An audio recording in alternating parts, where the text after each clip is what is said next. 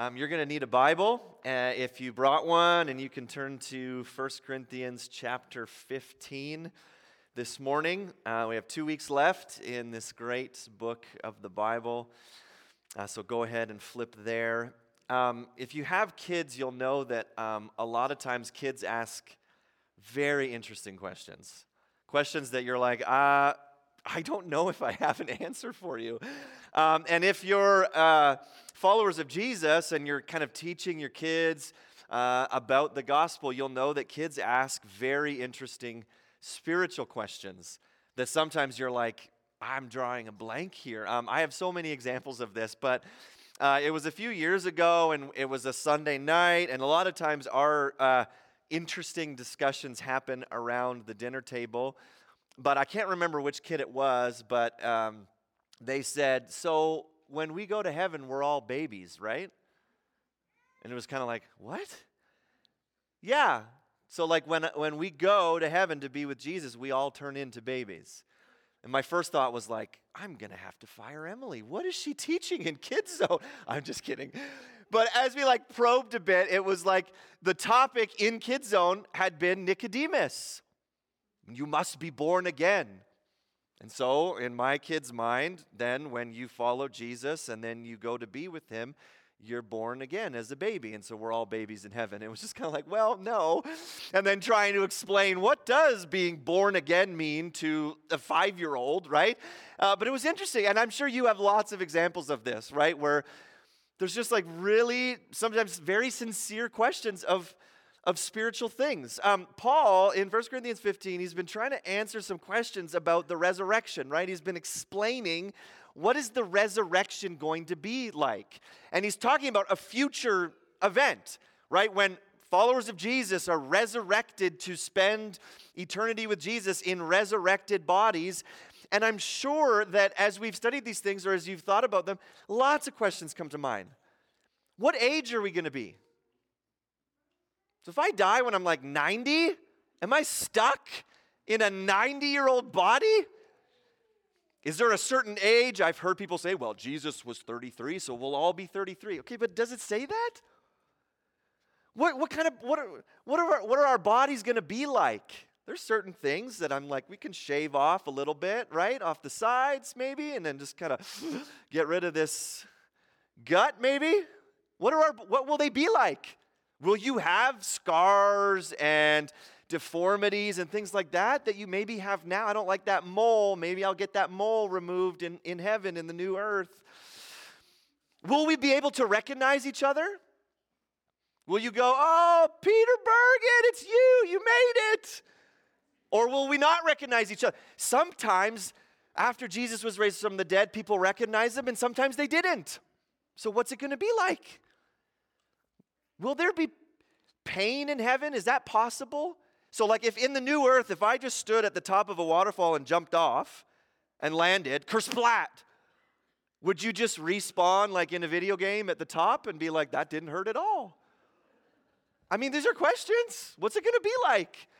So, when the Bible says that we're going to be resurrected from the dead, is that like, you know, in the graveyards, all the bodies raised up like zombies? Is that what it's going to be like? What about cremation? So if your if my loved one says I want my ashes to be spread in the Atlantic Ocean, what what happens at the resurrection? Does all the dust come back and you know the nose takes a little bit longer because it was over on the other side of the planet? I'm obviously being silly, but these are questions. What is it going to look like? What will it be like? And and some of them are actually really good questions. How is it going to work? Um, questions are good. There's nothing wrong with questions. I've actually met quite a few people who grew up in a system of religion where it was like, don't ask questions. Questions show a lack of faith. Just believe, which is just nonsense. Questions are great. It is good to ask questions as we as we wrestle with things that we believe. But you know, right, that how you ask a question is really important. Because the Pharisees and the Sadducees, right, the religious leaders in Jesus' day asked Jesus all sorts of questions, but they could care less about the answers. right? They were asking questions sarcastically and trying to trap Jesus. Oh, so if my if I die and then my brother marries my wife and then his brother, whose spouse are they in heaven? It's just nonsense, right? They're just asking questions to show how ridiculous it, is. How you ask a question is important. Um, in our section of scripture this morning, starting in verse 35, Paul is going to answer some questions. So just look, verse 35, Paul says, But someone will ask, How are the dead raised? With what kind of body do they come? Paul's using uh, the idea of an imaginary debate partner. Right? You've seen that someone will ask. You've probably had conversations like that. Well, one of you in this room is asking, wink, wink. We know who it is, right? That's what Paul's doing. Someone, this imaginary person, which is like, you Corinthians, it's you, but I'm just trying to be nice about it. Someone will ask, How are the dead raised? And there, it's questions being asked sarcastically. What kind of body do they come? Really, Paul? This body that has aches and pains and I'm getting old and I'm weak? Really? This body's gonna live forever? What kind of bodies are we gonna have, Paul? Right? So it's it's not genuine questions, it's mocking questions. Doesn't make any sense. Resurrected from the dead, Paul, what is that going to look like? That's why he says at the beginning of verse 36, you foolish person. So it seems harsh. Basically, in, in the original language, he's just calling you fool. And you go, why? Why? Because people in Corinth were completely removing God from the equation. Remember, the predominant worldview in Corinth was there is no resurrection. Physical is bad, spiritual is good. When you die, you just kind of float away and you exist in this spiritual ether. Right? So then, Paul, Christians come along and they go, actually, in the end, it's a physical eternity. You'll be raised from the dead. And so then they're asking questions. Well, Paul, that doesn't make any sense. According to their worldview, right? It makes no sense, Paul. So Paul says, You fool. Why? Because they're completely removing the all powerful God from the equation. Um, Psalm 14:1 it says, "The fool says in his heart, there is no God." The fool says there can't be a resurrection because it's not possible, removing the all-powerful God from the equation. So what's Paul going to do? What Paul's going to answer these hypothetical questions. How are the dead raised? Um, what kind of bodies do they come in? And he's going to answer these questions uh, talking about three new things that we will have, um, two in the future, and one that we have right now. Paul's going to say that we're going to have a new body. Then he's going to say we'll have a new taunt. And then now we have a new motivation. So, first off, Paul's whole first point is that we will have a new body, verses 35 to 49. So, look at verse 36. Paul says, You foolish person, what you sow does not come to life unless it dies. And what you sow is not the body that is to be, but a bare kernel, perhaps of wheat or uh, some other grain, but God gives it a body as He's chosen, and to each kind of seed its own body. He's, he's using an example from agriculture to show that actually the idea of resurrection already exists in, in a way, not fully, but in a way, it already exists. We see this in creation. He says, when you plant a seed, right, you take a, a, a grain, a piece of grain, or you uh, plant a tulip bulb and you put it in the ground, and then God miraculously does his work, and what comes up is not exactly what you put in the ground, right? So let's say I wanted to plant tulips in my garden. Would I go to Save On and buy a bouquet of tulips and then just throw them in the ground and bury them and say, hopefully tulips come up? No, that doesn't make any sense. You buy a tulip bulb, which does a tulip bulb look like a, a tulip flower? Not really. And you put that in the ground and then you bury it and then you water it and you make the conditions right. And then what comes up? A tulip. Now, was that bulb a tulip? Yeah, it had all the potential for it.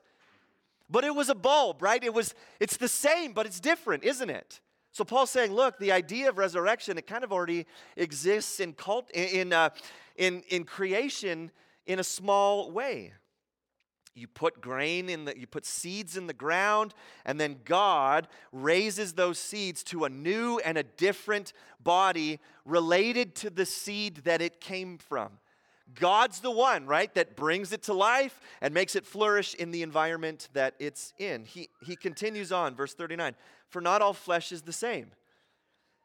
For there's one kind for humans, another for animals, another for birds, another for fish. And you're like, okay, what is, what is Paul getting at? Paul, Paul says the same kind of idea exists in the animal kingdom. We have humans, we have animals, we have birds, we have fish. Each body is suited for the place that it's in. That's why I can't take a fish out of the water and throw it in the air and say, Why aren't you flourishing like all the other birds? So, when it talks about our bodies, this is what he's getting at in the resurrection because people were saying, Paul, it's ridiculous to think that my body as it is now will live forever. Yeah, that's like trying to make a fish fly. Paul's saying, right, there's different bodies, and God has made each one flourish in the place that it's in. He says, verse 40, same in the universe, right? There's heavenly bodies and earthly bodies. But the glory of the heavenly body is of one kind, and the glory of the earthly is of another. There is one glory of the sun, another glory of the moon, another glory of the stars. For star differs from star in glory. Right? God is able to create different types of, of bodies. And he's using the, the, the, word body loosely. He can create sun and moon and stars. He can create your body, animals' bodies, fish bodies, bird bodies. He can create all of these different types of things. And he, he, he has no problem coming up with shapes and sizes and substances for each item in his universe. That's not hard for God. Here's Paul's whole point, verse 42. So is it with the resurrection of the dead, right? So he's, he's used all these examples, and then this is his point. So is it with the resurrection of the dead. What is sown is perishable, what is raised is imperishable. It is sown in dishonor, it is raised in glory. It is sown in weakness, it is raised in power. It is sown a, a natural body, it is raised a spiritual body. If there is a natural body, there is also a spiritual body. So Paul's whole point is your resurrection body is not the same as your flesh and blood right now. It will be different. The resurrection, when Jesus returns, it's going to transform your, your body. It'll be you, but it will be different. And he gives four differences between our mortal bodies as they are now and what our resurrection bodies will be like. He says, Your mortal body right now is perishable and that word means that it's corrupt, it's decaying, it's rotten, is what he says. And as you age, you know this. So I'll give a funny story about my wife. She loves it when I talk about her. She went to the eye doctor, right? And she's nearing 40. We're a few years away from 40, but she got the first, well, you're just getting older right? She had an eye appointment and there were some problems with her eyes and, and stuff like that and dry eyes and blah, blah, blah. And the, the reason was the doctor said, well, I mean, you're just getting older, right? But that's what Paul means when he says, your mortal body right now, flesh and blood, it's just getting older, it's, it's decaying. The more, the longer you live, the more aches and pains and things happen to your body. It, we're not immortal. But he says, but at the resurrection, what will your resurrection body be like? It will be imperishable, which literally means immortal. Your body won't decay. It's not going to be corrupt. It's not going to be rotten. You won't experience aches and pains and eye problems and hearing problems. Paul says it's going to be different. The second thing he says is that our mortal bodies were they're sown in dishonor. So what he means is that the, the things that we use our bodies for now are dishonorable. We have sinful natures. We have we use our bodies for sin and for dishonorable things. And then he says, in the resurrection, your body will be glorious. There, there, there won't be any sin. You won't have a sin nature. So your, your body won't be used for dishonor. It'll be different. He says, Your mortal body is weak, right? It's sown in weakness, but it's raised in power. And again, it's similar. Like the, older you get, oftentimes your, your muscles become weaker and your body gets slower. It's just a fact of life. But he says, But in that day, your bodies won't be weak. You'll be raised in power. And then lastly, he says, Your, your, your mortal body, it's it's, it's sown in a, in a natural body. He says, Your body right now is natural, but in the resurrection, it will be spiritual. Now, I have to clarify because Paul's not using physical and spiritual like we use in our day and age. Because again, we use uh, spiritual is immaterial. And that's not how he's using the word. He's not saying spiritual is invisible and you can't see it and it's not physical. He's saying spiritual means supernatural. So he says, You're going to have a spiritual body. He doesn't mean, oh, I'll just float around in my spirit. No, but your spiritual body is different from just a natural body because it is made possible by the Holy Spirit, right? The Holy Spirit raised Jesus from the dead. So he had a he had a spiritual body and yet it was still physical, but his body was supernatural. Paul says you're you have to be completely transformed by the power of the resurrection to spend eternity with Jesus in a physical body. It's not like your body right now. See, that's important because that was what the Corinthians had heard from Paul, or how, how they had interpreted well, when you say that we live forever in a physical body, you mean our bodies right now. And Paul's like, no, of course not. Your body right now is going to be way different from your resurrection body. Verse 45, he continues and he's comparing Adam and Jesus again, if you remember last week. 45, he says, Thus it is written, the first man, Adam, became a living being, the last Adam became a life giving spirit.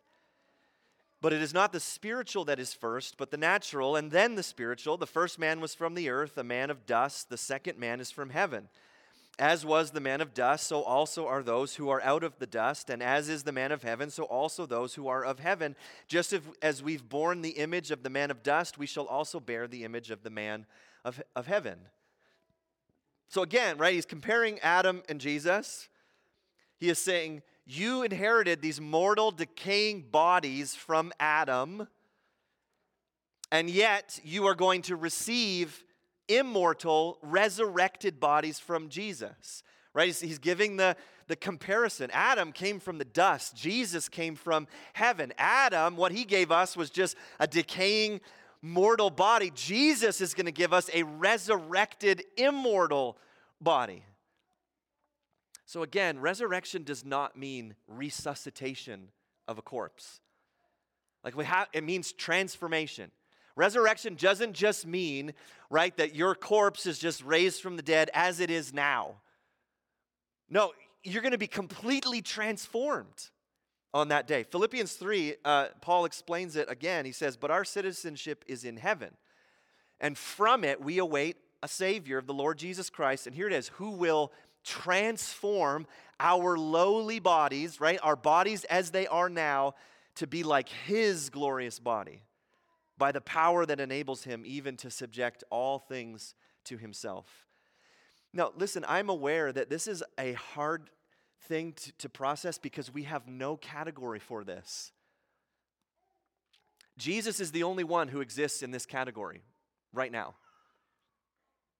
The cat, like Jesus right now is is in an immortal, resurrected body forever. He's the only one that exists in that category. So when we look at creation, it's hard for us because nothing fits this category. Like, think of it. When Jesus stood before his disciples, they were looking at the first and only piece of incorruptible, uh, incorruptible physicality in the entire universe. They were looking at a unique thing that had never happened before. Jesus is physical, and yet he's immortal. How is this possible? So it's hard for us, right? When, and, and then when you read the gospel accounts and you, you try and wrap around or wrap your mind around what the resurrection will be like, because there's, there's, there is this air of mystery. I mean, Jesus ate right? He had a physical body. He ate food with his disciples after the, he made breakfast for them, and they ate fish together on the beach.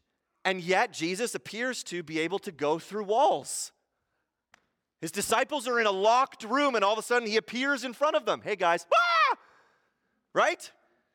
Jesus is recognizable by his disciples, and Jesus has his scars. He's like, Look, it's me. And yet, on the road to Emmaus, he walks with two of his disciples, and they don't recognize him. And then they eat a meal with him, and then when Jesus breaks the, the bread, suddenly they recognize him, and Jesus disappears. And you're like, how is this possible? Is he flesh and blood or not? Right? So our minds, we, we don't have a category for this. So we go, man, this is so hard to understand. I agree. Here's one of the reasons it's hard for us. I think we all struggle with believing naturalism. Whether you admit it or not, the predominant worldview in the West that you've grown up with is naturalism. The spiritual doesn't exist. And I know we're Christians and we go, well, yes, it does. But listen, you have you swam in the culture of naturalism that says there is no miraculous, there is no spiritual life, there aren't angels and demons, there's nothing that happens after you die. We can explain everything from a physical point of view. It has to be natural. So then we hear things like this, and you've, you've grown up in a world that says this kind of stuff doesn't happen. So it's hard for us to go, yes, actually it does. So I would, I would like Paul say, don't be a fool. Don't leave the power of God out of the equation where we go, resurrection makes no sense because it's impossible from a naturalistic point of view. Agreed. But you're removing the power of God. And we do this lots as Christians, right? There's a lot in here that without the power of God, just doesn't make a whole lot of sense. Right? And we hear this lots, and then what happens is that, is that Christians, we try and explain the Bible from a naturalistic worldview to make it more palatable for people. No, no, no, no, no, it's not crazy. Oh, no, no. Maybe it's not a worldwide flood. No, no, no, no. The ark is not this because you look at the ark and you're like, man, that sounds impossible. Yeah, sure.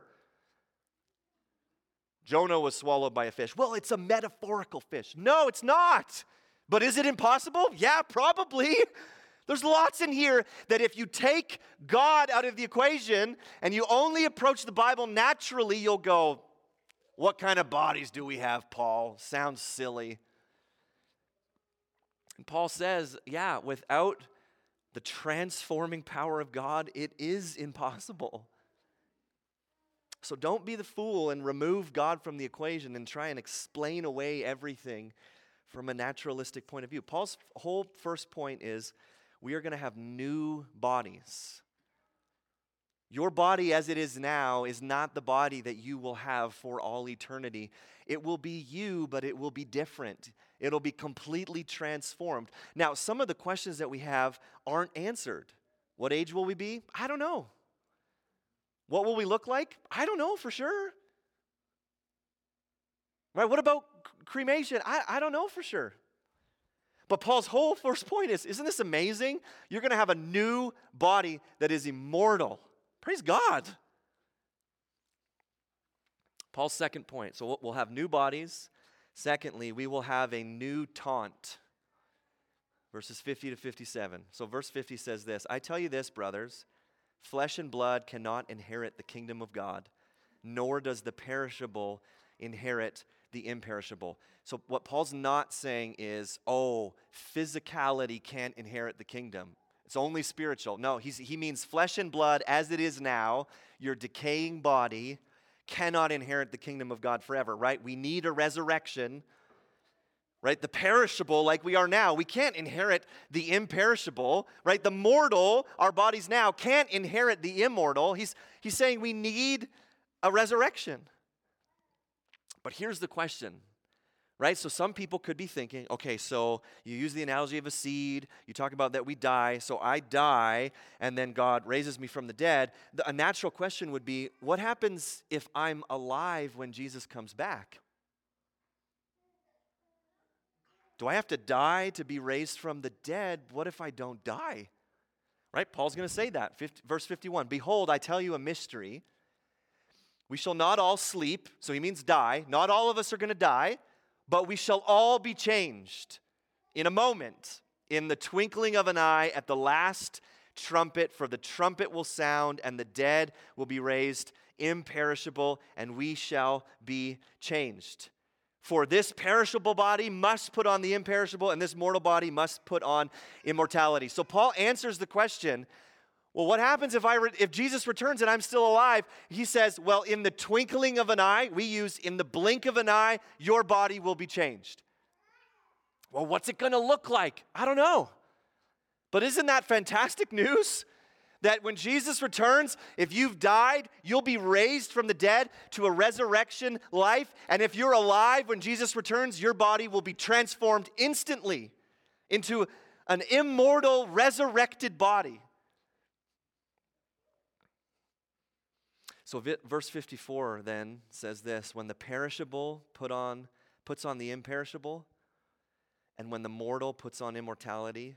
So when's that? When Jesus returns, then shall come to pass the saying that is written, death is swallowed up in victory. O death, where is your victory? O death, where is your sting? The sting of death is sin, and the power of sin is the law, but thanks be to God who gives us the victory through our Lord Jesus Christ. We're going to have a fantastic new taunt when that day happens. Like, can you imagine saying, Oh, death, where's your sting? So I don't know if you watch sports, but lots of times, um, if you are watching sports with friends and uh, your team is losing, right? And they're just kind of like, oh, what's happening? Can't do much, eh? And but then if your team comes back, oh, isn't it great to just rub that in their face? I mean, this is my sinful nature speaking, but it's like, oh, what's up now? Looks like we took the lead in your face. Paul's saying we're going to do that to death. We're not saying, we're not asking a real question. Oh, death, where is your victory? We're going to say, what's up, death? Like, listen, death who has stood over every human being that has ever been born and said, I own you, will say, On that day, not anymore, death. Like you have watched loved ones be eaten by death, and I have. But on that day, we're to say, Not so strong anymore, are you, death? And we're to taunt it because it has lost all power when our mortal bodies put on immortality. And this is good news. We'll say, Death, what happened? Where's your victory? Where's your sting, death? And Paul says that if it weren't for sin, right, the sting of death is sin. Sin introduced death into the world. Death would have no sting if it wasn't for Adam's rebellion. And then he said, like, so again, death is not a, a normal, natural human process. And we say that lots because I think we're just so used to, well, it's just a part of life. And we say things like, well, death is natural, but it's really not. Death is the result of deadly poison. It is sin itself working its way out and corrupting our bodies and causing us to die. It's not natural. And then Paul says the power of sin is the law. What does he mean by that? What he means is that the law of God only strengthen the power of sin by showing us how sinful and helpless we truly are. The law condemns us. Um, one author said this the law, which is good, functions as the agent of sin because it either leads to pride of achievement on the one hand, or it reveals the depths of one's depravity and rebellion against God on the other. In either case, it becomes death dealing instead of life giving. That's why Paul says in Romans, no one, by works of the law, no one is saved. The law is good because it shows God's righteous standard, but for us, it's death because we look at it and either we become prideful and say, Look how great I am, I'm obeying 85% of the law. Or we look at the law and go, Woe is me, I can't do any of this. And yet, it doesn't end there because Jesus fulfilled the law that stood against us and he dealt with our sin on the cross. And then, when he was raised from the dead, he defeated death. And Paul says, But thanks be to God, he gave us victory through the Lord Jesus. So we don't taunt death because we're just so brave, we taunt death because of Christ. We say, Death, you got nothing now. our, our taunt will be fully realized on the day of the resurrection when we say death has no death has been thrown into hell. But even now death still hurts. But if you're a follower of jesus it's like a snake that's been defanged. Uh, one pastor I, I listened to a sermon. He, he said christians actually never really die the moment your, your mortal body breathes, it la- breathes its last breath, you're in the presence of Jesus until that day when he returns and you're reunited with your body. Followers of Jesus never really die.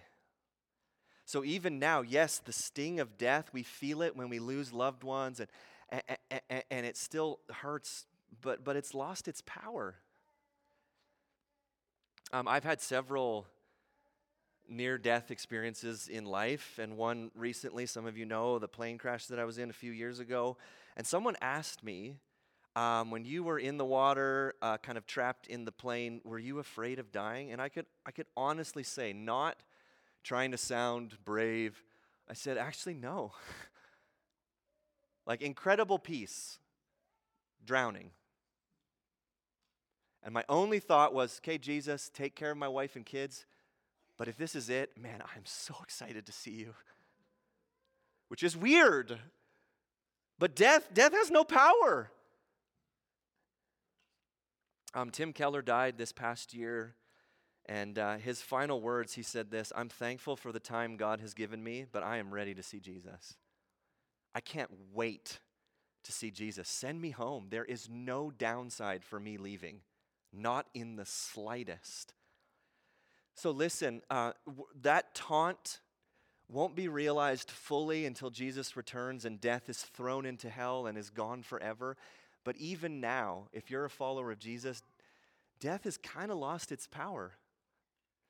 And yes, don't I'm not saying that we just oh you shouldn't cry and you shouldn't mourn. No, of course we do. It still hurts.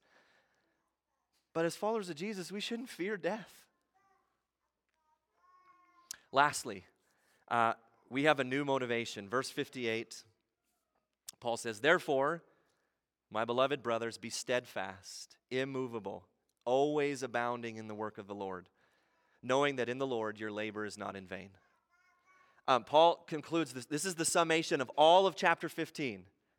Right? There's the therefore. So, in summary, Paul is saying, I've talked about the resurrection. I've talked about the gospel, why the resurrection of Jesus is true, why we're going to receive new resurrection bodies. He says, therefore, so in light of all of that, here's the application of the resurrection.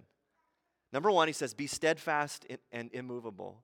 The word steadfast means to be well seated. And immovable, immovable is pretty obvious. It means that it's something that doesn't move, it doesn't change its status. So Paul's saying the, the resurrection should make you, make your faith rock solid. Do you, do you remember at the very beginning, Paul said, This is the gospel that I preach to you. This is what you're standing in. And his whole point as he ends is what you're standing in is not a wobbly table that you're hoping stands firm. He says, No, actually, you can be steadfast, well seated, and immovable because the life, death, and resurrection of Jesus, rock solid. So be steadfast. Um, there's so many examples, right, um, that you read about when. Uh, high school kids finally graduate and go to college and then they have an atheist professor who just starts to like poke holes and so many young adults are uh, you know walk away from the faith because they go oh man this is not real and it's a make believe and paul's whole point showing the the historical reliability of the life death and resurrection of jesus is that kind of stuff should not sway you. Yes research answers and reasons for why you believe, but when your atheist professor says, oh, Christianity is a big joke, you should say, actually, I can point to the historical reliability. I'm steadfast, immovable. Um, in, in the last church I was at, um, I worked part time in this little neighborhood church called Cornerstone Neighborhood Church, and there was a, a man by the name of Guy who um, was. Uh, uh, one of the members there, and he was like a very, very, very, very analytical, um, person. Think Spock, like almost robotic, right? Some of you, Star Trek, no? Uh, but just very analytical, very reasonable. I must and he, and he shared his testimony. So you go, people like that. See, Christians are kind of painted sometimes as not reasonable, not logical, very wishy washy, and all of the smart, reasonable people are atheists. But if you heard this guy's testimony, he came from Christianity from the point of view um, I'm actually going to investigate this from a scientific point of view. I'm going to use my reason and my logic to, to analyze and dissect the claims of Jesus and the apostles. And as he did it, he said, This is rock solid. Christianity is a rock solid worldview.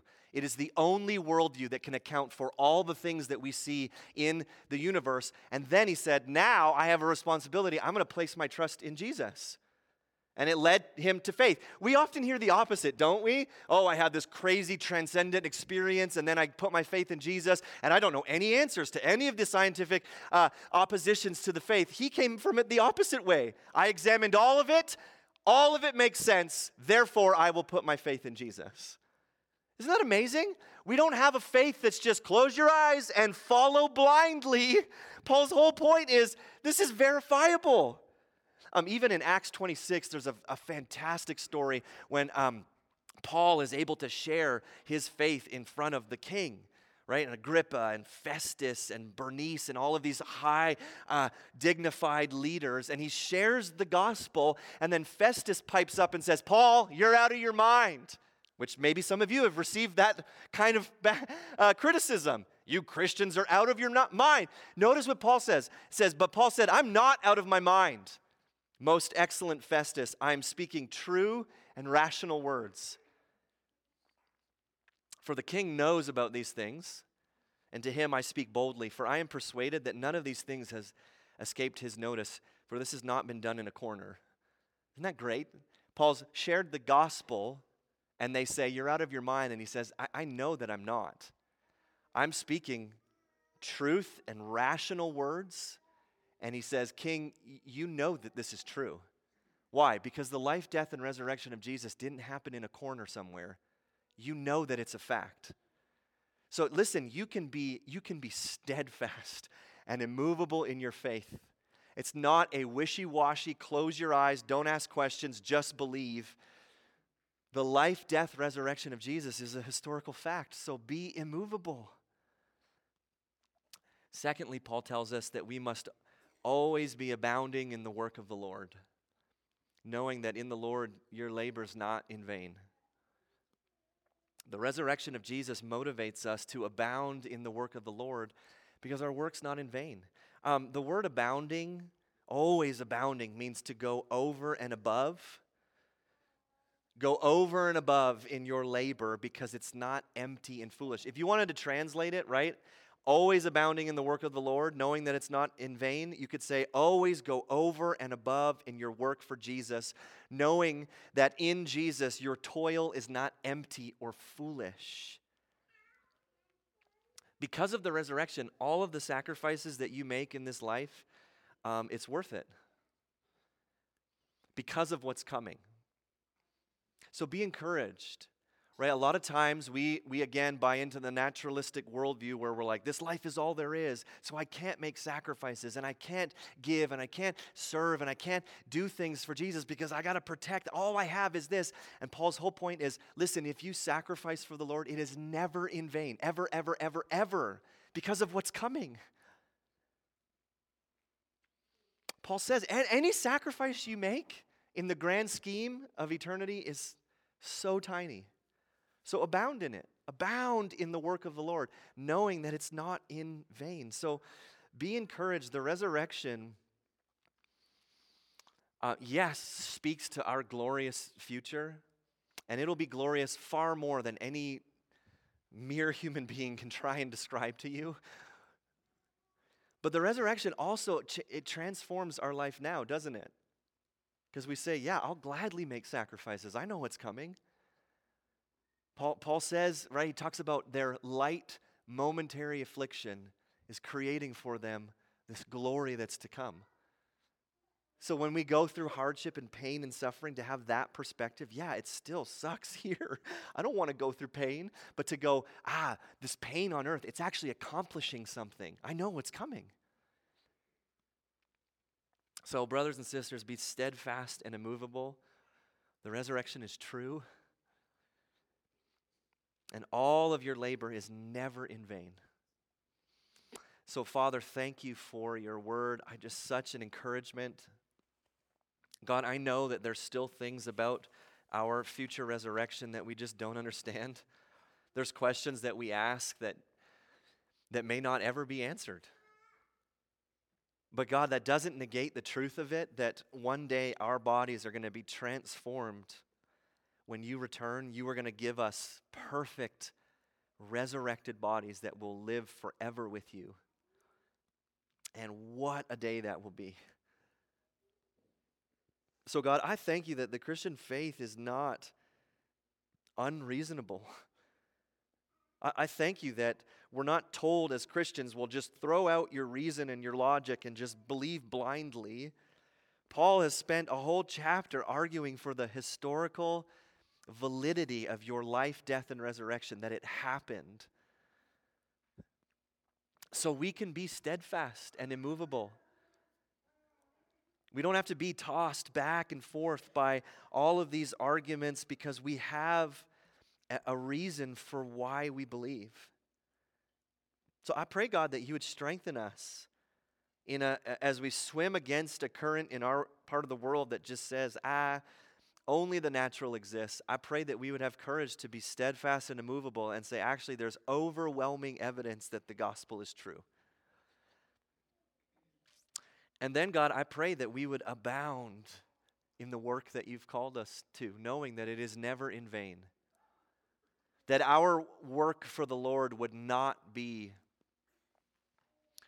in an attempt to try and earn our salvation or earn your love, but I pray that we would abound in the work that you've called us to because of our salvation and because of your great love and because of our glorious future, that every sacrifice we make, we would say, it's worth it because I know what's coming.